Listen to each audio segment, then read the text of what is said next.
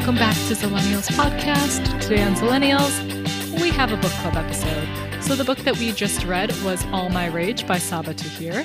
To give you a wee bit of background about um, Sabaa Tahir, she has this book, but she also has her series Ember in the Ashes. Ember in the Ashes is more so kind of like a dystopian type book, like a little bit of fantasy, whereas this book is, I would say, very different from that.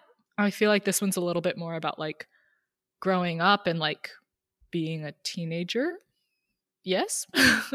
Lean is nodding her head yes. I feel like that's a pretty uh general description of it. But yeah.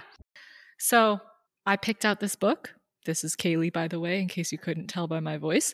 But I picked out this book because I have read her Ember in the Ashes series, and generally speaking, I really liked it until it got to the end, in which case I felt like it kind of fell apart at the very end of the last book. But I think that she's a very, very talented writer, and so I wanted to give her new book a shot. So that's kind of why we read this book. Also, because it's July, it's your pick. So whatever you wanted to read, we would read. Yeah, and I debated having us read Ember in the Ashes for this series here, but I was like, you know what? No. She has this new book out and it's a standalone book. I was like, I think that we should read this book because it'll be pretty different from her other series. And I was like, I want to see how she does with it. So basically, when we tell you a little bit about the author, I pretty much just go to the author's website. So it didn't have too too much, but I feel like the fun fact from it was that she grew up in her family's motel, like that's where they lived. And I think that is kind of interesting. And it's interesting because that's what happens with one of the characters in this book. Yes. So I remember reading like a brief summary synopsis of this book, and I was like, oh, I wonder how much of this is going to be like incorporated into her personal life. Or like how much of her personal life is going to be incorporated into this book, I should say. Because I was like, you know, if she grew up like kind of in a hotel, I think she said that she grew up kind of in the middle of the desert, which it sounds like this, it sounds like the setting was pretty similar in this book. So I was like, oh, I wonder how much of these are like personal life experiences that she's had compared to our characters. Yeah, so like always, we're going to start off with a little bit of a brief summary. And like always, there's going to be spoilers. I think more so in this summary, there are going to be some like spoilers that could affect your read. So if you don't want to know what happens, read the book and come back. Yeah, or you can like skip over the next five minutes and then you'll probably miss our summary. And I mean, we might touch on some of these other points later in the episode, but at least then you will have missed the summary. Yeah, so this is another one of those books that has multiple narrators, which I feel like we've read a lot of. And so the three narrators are Sal, which is then we have Noor, and then the other one is Misbah, who is Sal's mom. But those start as flashbacks, like way back in the day when like before she even had Sal. And um it goes from way back then up to the present day. Mm-hmm. So, to give you just like a brief overview, Noor and Sal, they were good friends until essentially like Noor made a move on Sal and then he like freaked out about it and was like, uh, I don't know what to do. I don't know if I like you this way, etc. And so they had a period of time where they just didn't talk because if you feel as though there are unreciprocated feelings, it can definitely be an awkward time to maneuver through that friendship. Especially teenagers. Oh, especially teenagers. Oh my gosh. The amount of teenage romances I have seen like torn to shreds when I'm a teacher. Oh my, too many, too many. Anyways, they essentially don't talk to each other for like a while. And uh, then Misbah, who's Sal's mom, becomes sick and passes away. So Noor was kind of the last one to really like be with her before she passed away.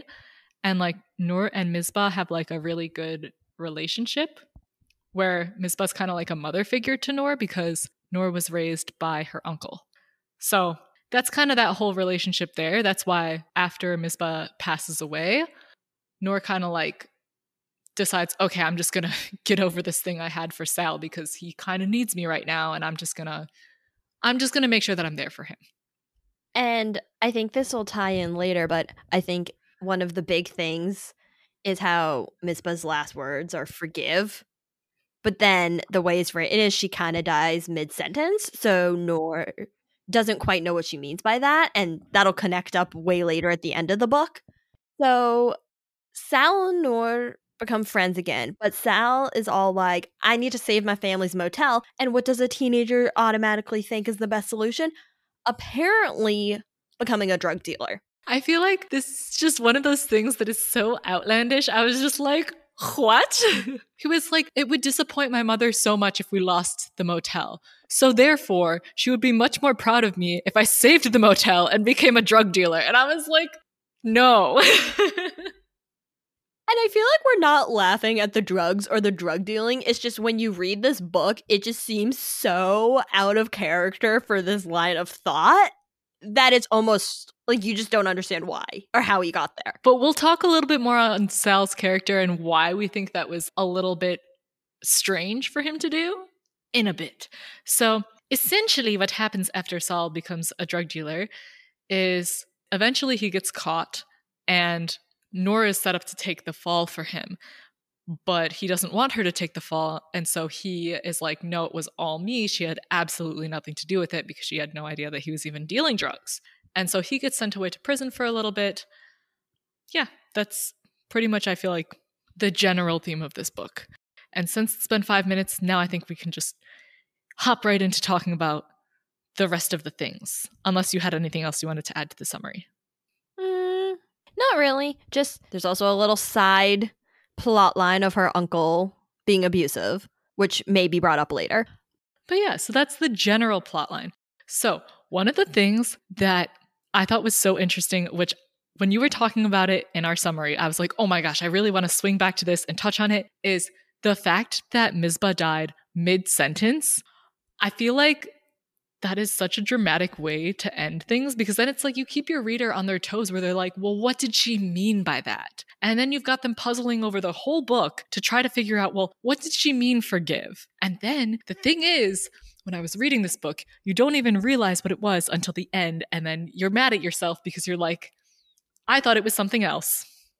Okay, I was going to ask because usually I'm kind of oblivious to this type of thing, and I think other people may pick it up. But I was gonna ask is, did you know what she was actually referring to? Because the whole time I thought it was the whole like, Noor to be forgiving of people, like make friends with Saul. And then they drop like at the end, I kind of forget how they figure out. But the end is Misbah asking Noor to forgive her because she knew that the uncle was abusing Noor and she didn't do anything. So I was also very oblivious to this. I thought that she meant, like, generally speaking, to forgive people, not specifically Saul. I thought it was just generally forgive people because you know how Noor has, like, a little bit of a temper? So, like, I thought that it was more so about, like, forgiving people, even though they don't necessarily deserve that forgiveness.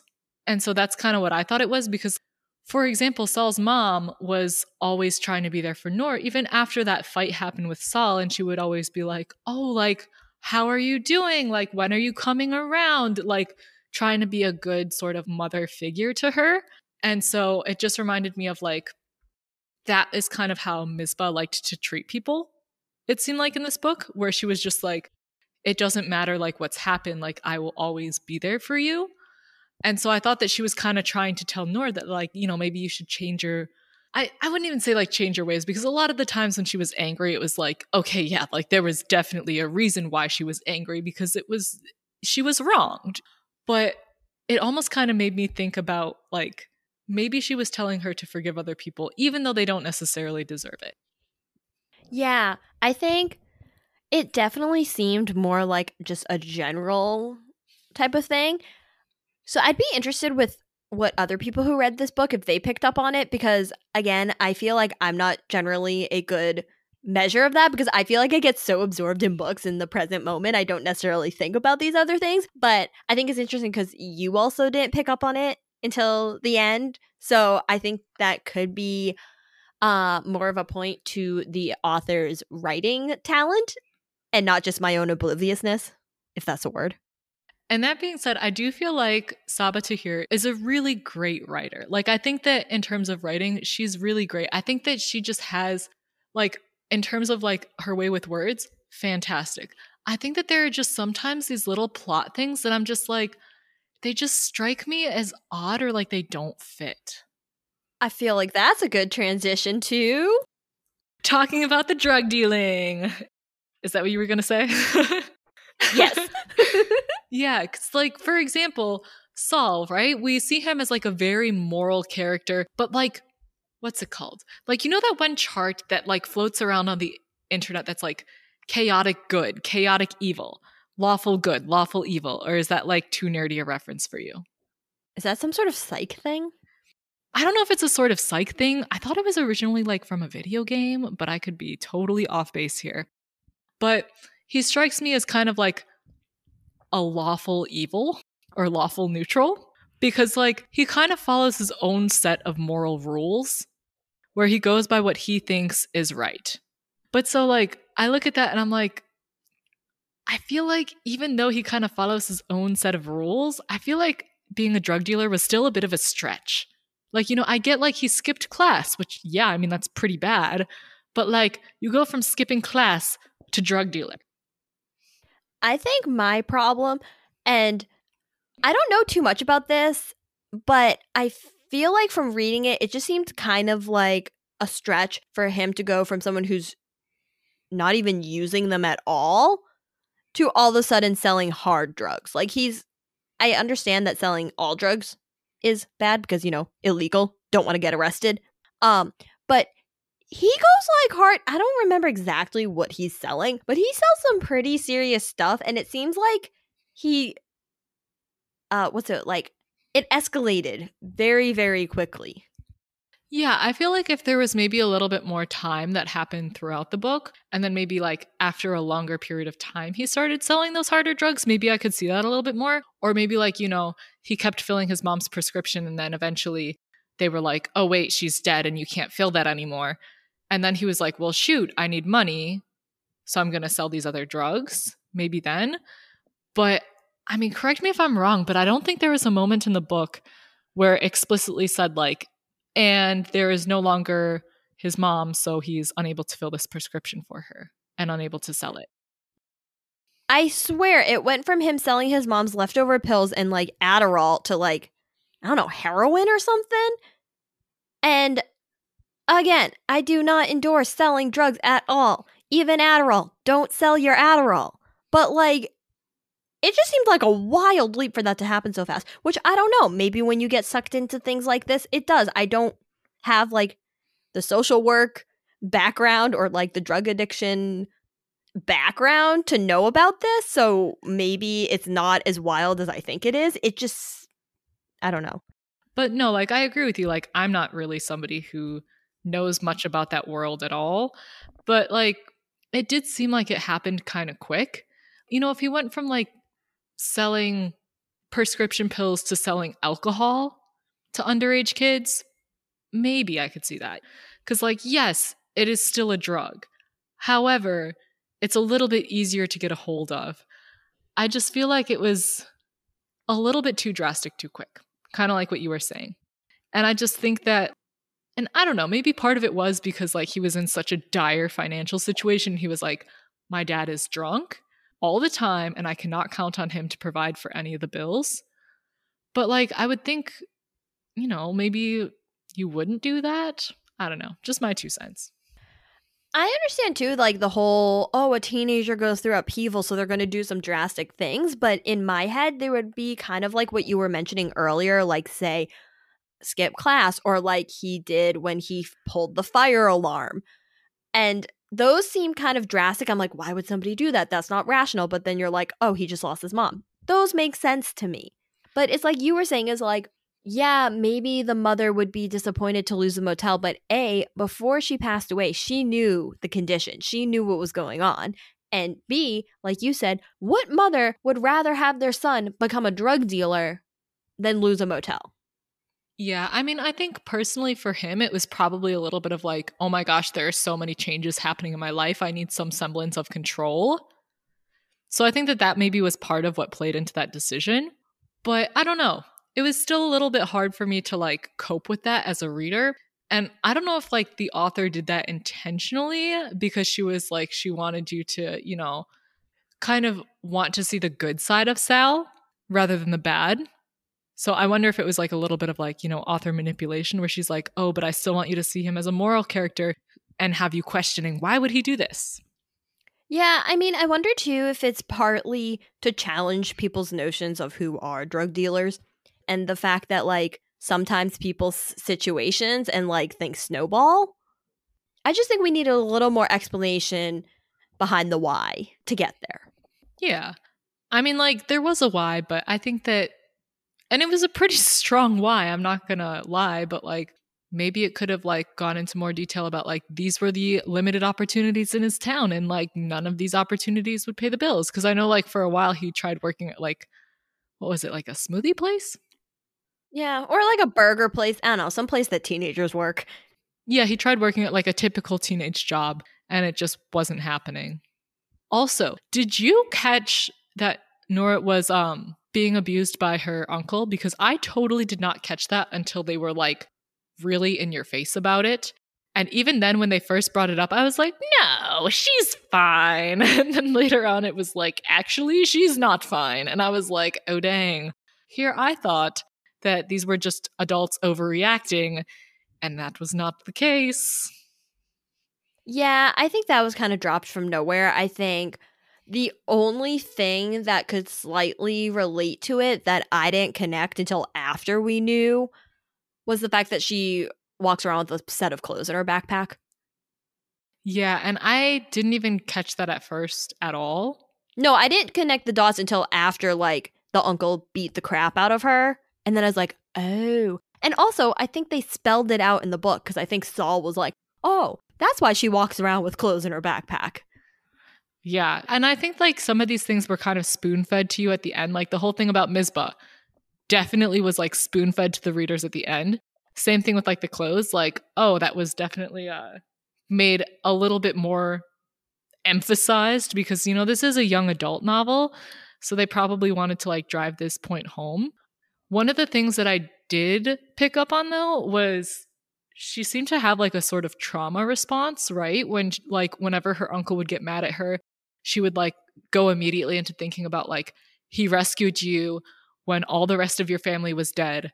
Like he cares about you. And i think that that's just like a coping mechanism that a lot of people who undergo like i shouldn't even say a lot of people because you know i'm no social worker. So this is just you know speaking my thoughts not necessarily fact. But i would think that like people who are in situations where they're abused I would think that they probably are they find it difficult to leave because, you know, they kind of talk themselves like into, oh, maybe this is normal, maybe this is something that's not actually that bad. Maybe this is like look at all of these good things this person has done to me or done for me. So that was the only thing that I picked up that was weird. I was thinking that there was something off about that. I thought it was more related to the fact that he rescued her from the earthquake and let's just say he wasn't the most like paternal figure he could have been. So I thought it was more of a like, I don't know, just kind of like he was kind of like a crappy caregiver. And she, when he would get mad, she'd be like, Oh, I need to be grateful for you because you saved me. You could have left me in the village. I didn't necessarily connect that it was because of abuse.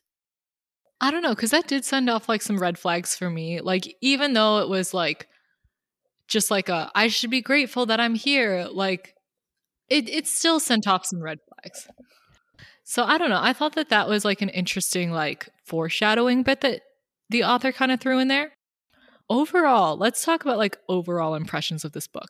What was your overall impression? I think my first reaction was that it is probably the best YA book that we've read for the podcast by far because I don't know. I thought like our violent delights I can't remember what it's exactly called. These violent delights? Yeah. Like I liked it more than you did, but I don't think it was like my favorite book ever. It felt very YA. Whereas this one, I feel like there are some, you know, things that we obviously had problems with, but I think writing wise, it was definitely the best one. I feel like we read another one, but I can't remember what it was. We read Made in Korea too. Oh, yeah. No. Clearly better than that. I would agree. I think that this one brought up a lot of sensitive issues. And I think that just generally, I think her writing style, I just, I appreciate it. I think that there is still like some issues with the plot that, you know, kind of are hard for me to grapple with. But I think that generally speaking, she's a very talented writer. And I'm really excited to see how she continues along like her writing journey. And if she re- if she writes books again in the future, I will definitely read them. I think it's like you said too, is this could be the nature of YA books. I do think that some things were spelled out very, very, very obviously, and it mostly at the end. Like, for example, Jamie, who's like rude to Noor the whole time and is all like, I'm better than you. At the end, she goes into kind of a racist tirade. And I think maybe that's because in YA books, you want to make it clear like, this person was a racist character. Then she says bad things and she gets her college admissions revoked or whatever. But I think the majority of people, or not the majority, I think people who can be racist or anything ist, I think a lot of them can be Jamie pre tirade and they never do the tirade. Oh, yeah. Like, I think that a lot of racism is not necessarily always like a tirade against a certain person or a certain race. I think there are definitely a lot of microaggressions that happen. And there are definitely a lot of like smaller comments that are still equally as hurtful. And I think you can kind of see in the book too, where when those happen, at least in this specific story, no one did anything. It wasn't until Jamie just like completely blew up that anyone did anything. Yeah. And I think that that also tracks back to like, there needs to be some sort of accountability for what you say and what you do. Yeah, I think I feel like it's being like in the book or in society or whatever, sometimes it's the threshold that has to be reached for someone to take action seems higher than it should be. It really does. Like I think that that's a societal thing that we need to work on is like even those small comments, like you should still be you should still be pointing that out to people when they're saying things like that so that they know like that's not an appropriate thing to say. Because if you don't call them out on that, they'll think that, "Oh, they think it's okay that I say this. I can keep saying this." And it's not really okay for you to say those things. Yeah, and I think you can kind of see that cuz when Jamie did her whole thing, she had this I don't know what his actual name is, so I'm just gonna call him his her sidekick, who she thought was with him the whole way, and then she like looks to see it, like where he is, and he's gone. But like he never actually said anything to her at all, any of the times. And I think that's what people need to do. Yeah, because you should really be speaking up. And I know that it's really hard. Well, I shouldn't even say really hard. I know that it's harder to say something if you're the only one in a group of people who are like that. I understand that, but like you should be saying something. And I think what's interesting to think about with the like in the context of the book too is to think back to our teenage selves because I think us now would probably be like, "Oh, well not probably. We are saying like you should say something, no excuses, like go do it." But I think teenagers even if they can sense something's wrong, they don't necessarily want to stick their like themselves out. Yeah, because it's I think it's hard to say that well like when you're a teenager too because it's like a lot of the issues that you face as a teenager are issues of wanting to feel like you belong. And if those are the people that you surround yourself with, then it's like even if you disagree, the only way that you could feel like you quote unquote belong with that group is to not say anything which is still not right. Like you still should be saying something because it's it's just not right for people to be saying that sort of thing. And you know, you could say that about things like racism. You could also say that about like homophobia. You know what I mean? Like if you hear something, say something. Yeah, I think it applies to any one of the isms. Mm-hmm. Definitely. But I think if you look at the book, it it may be an accurate representation of what life is like for people because I think a good number of times that this happened, people don't. And I think part of the thing was the demographics of the town that they lived in. Because they were talking about how when Noor moved there, how she didn't speak English and like the only person that would be her friend was Saul. Mm-hmm. And that's like goes to the whole like being different thing. Definitely. But yeah, I don't know. I like I said, I just feel like this book touched on a lot of like sensitive and good issues. Okay, I do want to pick your brain on another thing though. Did you as soon as Saul sold to Art's cousin, what was her name? I feel like it was Courtney, but I don't think it was Courtney. Oh, wait, I have my notes. Ashley? Oh, yeah, it was Ashley. So as soon as Saul sold to Ashley, I was like, oh, that is for sure going to come back to bite him. I was like, Art is not going to be happy. This girl is going to get herself in some sort of drug related issue. And of course, it happened. I was like, oh, I knew it. Yeah, it wasn't great. And I really thought that that would be a line that Saul wouldn't cross, but he did. So. Same. I was like, that I think was kind of something that threw that whole, uh, that whole drug dealer thing into like, again, more of like a, are you really sure that he would do this perspective? And I think that the reason why he thought it was okay is because art was selling to Ashley. And so I think he was like, oh, art sells to Ashley. So it's okay if I sell to Ashley because, like, if art does it, he's her cousin. Like, he's related to her. Like, why would he? Why would he do that if he didn't think she could handle it? Yeah, I think that was definitely his line of thought.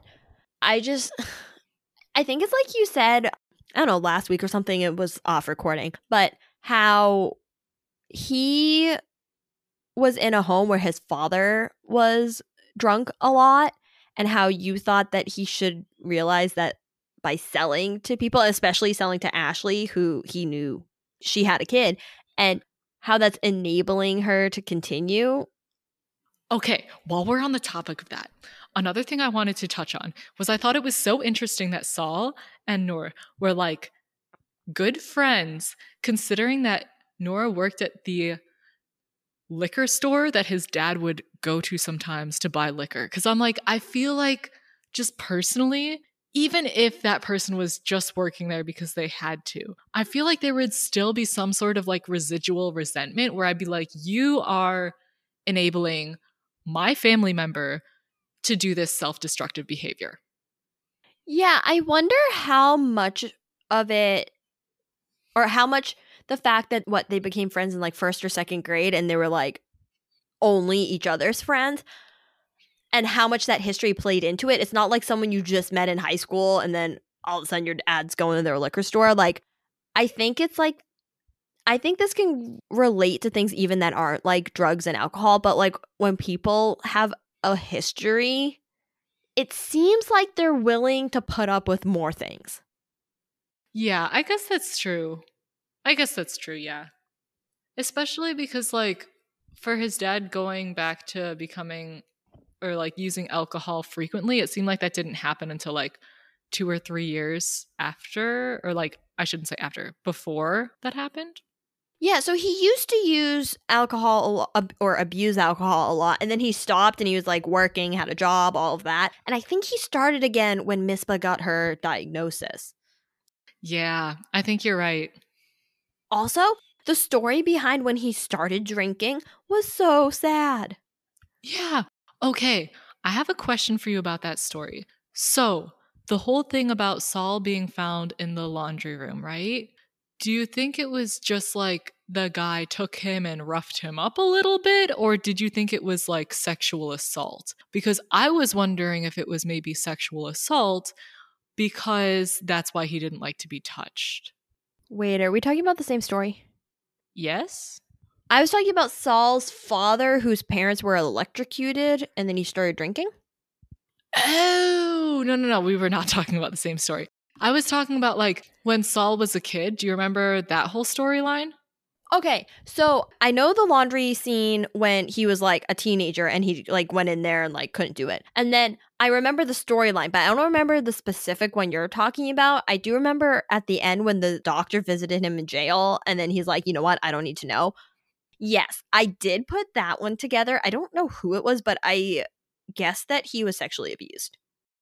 Yeah, that's what I thought too. I was like, I think that he was like sexually assaulted cuz you know, if you don't like people touching you, like, I don't know, I would think that, like, that would be like some sort of trauma that your body would remember. Yeah. And I think, like, on a sliding scale, like, say, some people like cuddles more than other people, but his was definitely, I feel like, a step beyond that. Like, he didn't even like people like brushing against him, it seemed. Mm-mm. No, he didn't. And so I don't know. I think that it was interesting too that the doctor went to go and tell him after his mom passed away. It kind of made me wonder about like, what are the confidentiality laws on that? And like, would a doctor really go and do that? Because I feel like, I feel like low key, a doctor would not go and say something that many years later. Wait, so back to your story, who was the person that actually did this? Because I think I might have skimmed at some point and maybe missed this. It wasn't his father, was it? No, no, no, no, no. It was like some random hotel guest. Okay, because I think I must have missed something at one point, and then they were dropping all these hints about some sort of sexual assault or sexual abuse happening, but I missed it. And so the only thing I think of was like, is it his father? That doesn't seem right. So I totally missed the whole like who it was part. No, I'm pretty sure it was like some random hotel guest or motel guest who was like there for a period of time so I don't think it was I don't think it was anybody he was related to. Okay, that makes way more sense because when like you're saying it's like when the doctor's like digging this up so many years later or something. Oh, and there's a whole thing about when Misbah's like, "Oh, maybe I should have let you keep on seeing a therapist." That makes more sense now.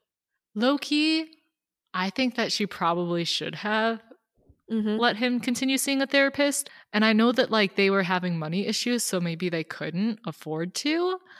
But I think it would have been helpful, at least like even if not all the time, just to do like two to four times a year, just check in and be like, hey, like, how's it going? Because I think they had a therapist involved. I think it would be better because then they could see, you know, how is he progressing past this trauma? And I think, as we always talk about, go see an actual professional because I think they, especially in children who I feel like can't necessarily articulate things, mm-hmm. I feel like that if he has seen the therapist, he might have been able to process it better. You never know, but I feel like it would at least give you a chance or give Sal a chance. Yeah. And honestly, okay, this is just like a personal thing, but like, I'm kind of surprised that after that happened, that his parents continued to own the motel. Because I think that after that happened, I don't know, this is just me putting out my thoughts into the world. But I feel like if that had happened and that had been my kid, I would have been like, oh my gosh, this is horrible. I don't want my kid to be around strangers like this ever again. And I probably would have sold the motel and done something else that would not involve my kid being around strangers. Yeah, I think it depends on if you look at their family like what their resources are and like what the other thing would or could be because their area seemed pretty remote. So I don't know how well say the only other thing I could think of is say open a restaurant. Mm-hmm. Like I don't know how well that would work. Yeah, that's true. I don't know. So that was kind of I don't know. Did you have any other thoughts that you wanted to share? I just wanted to talk about because I thought it was like kind of funny when Sal ended up getting Art to go into the uncle's office and steal Noor's college admissions letter. I don't really have that much to say on this other than the fact that I wanted to acknowledge that scene. Oh, I loved that scene. I thought that that was hilarious. Like, Art's like, well, I guess we'll do it. We've already been doing all these other illegal things together, so what's one more? okay, but like, I think part of this is maybe the difference between a YA book and a regular adult book. I think a regular adult book might have ended with Noor not getting in. Mm-hmm. And I think because it's YA, they're like, oh, look, the lawyer called and they said they would make an exception, and now she's going to UCLA. Yeah. And I think that that's very like, uh, that's something that I noticed at the end of the other Sabaa Tahir books is like she kind of likes to have a happy ending. So I, I kind of knew that there was going to be that. But I do have to say, it kind of surprised me that she did throw Sal in jail in the end because of how I read her like other series, right? And in the in her other series, like there were all of these extra efforts to tie up any loose ends and make everybody happy. And I feel like one thing I appreciate that I feel like she's grown a little bit in this book is she was like, well, guess what? Not everything is always happy. Sal is still in prison. Yeah, she kind of maybe is transitioning. Like, one of them had a happy ending and one of them had like a more realistic ending. I'm not saying that UCLA wouldn't let her in. I have never worked in college admissions. It just seemed like she was very beyond the deadline. And I think at a certain point, they fill their numbers, they fill their seats. Yeah, I could see that. But that's a small bone to pick. It's not that big of a deal. I just thought it was interesting I guess me just kind of thinking like how would a regular general audience adult book end this and I feel like part of the difference of like adult literature is that there's not always a happy ending. Or like I could also see it being more realistic if like she was deferred a year. Like you know what I mean? Like she was still allowed in but like she would have to wait because they'd already filled their quota. Yeah, or even just like a spring start if they do those. I think that would definitely make more sense if they're like we'll give you a spot, we're full, but like next round you can start. I think a school would definitely do that. I feel like yeah. Especially cuz like it wasn't her fault. Mm-hmm. I agree. I think that that would be a more like realistic quote unquote end to that. Well, thank you all for joining us for our book club. Our next book club is going to be Cloud Cuckoo Land by Anthony Doerr, and that will be dropping on August 1st. And we are going to have a guest on this episode. It's going to be Ruhika, and she's going to be joining us for this book club. It'll be super exciting. I think we're all interested in reading this book. I know the two of us have read All the Light We Cannot See, so I'm interested in, I guess, reading this book and seeing what happens. Mm-hmm. We hope you enjoyed our discussion on all. No. on all the light we cannot see. Um, we hope you enjoyed our discussion on All My Rage by Sabaa Tahir. We hope that you check this book out. We both enjoyed it and we'd love to hear your thoughts. So feel free to send us an email or DM us on Instagram. And don't forget to rate Zillennials Podcast on Apple Podcasts. You can find us at Zillennials Podcast on Instagram or email us at zillennialspodcast at gmail.com. Feel free to hit the subscribe button and stay a while. Thanks so much for listening, and we'll see you next time.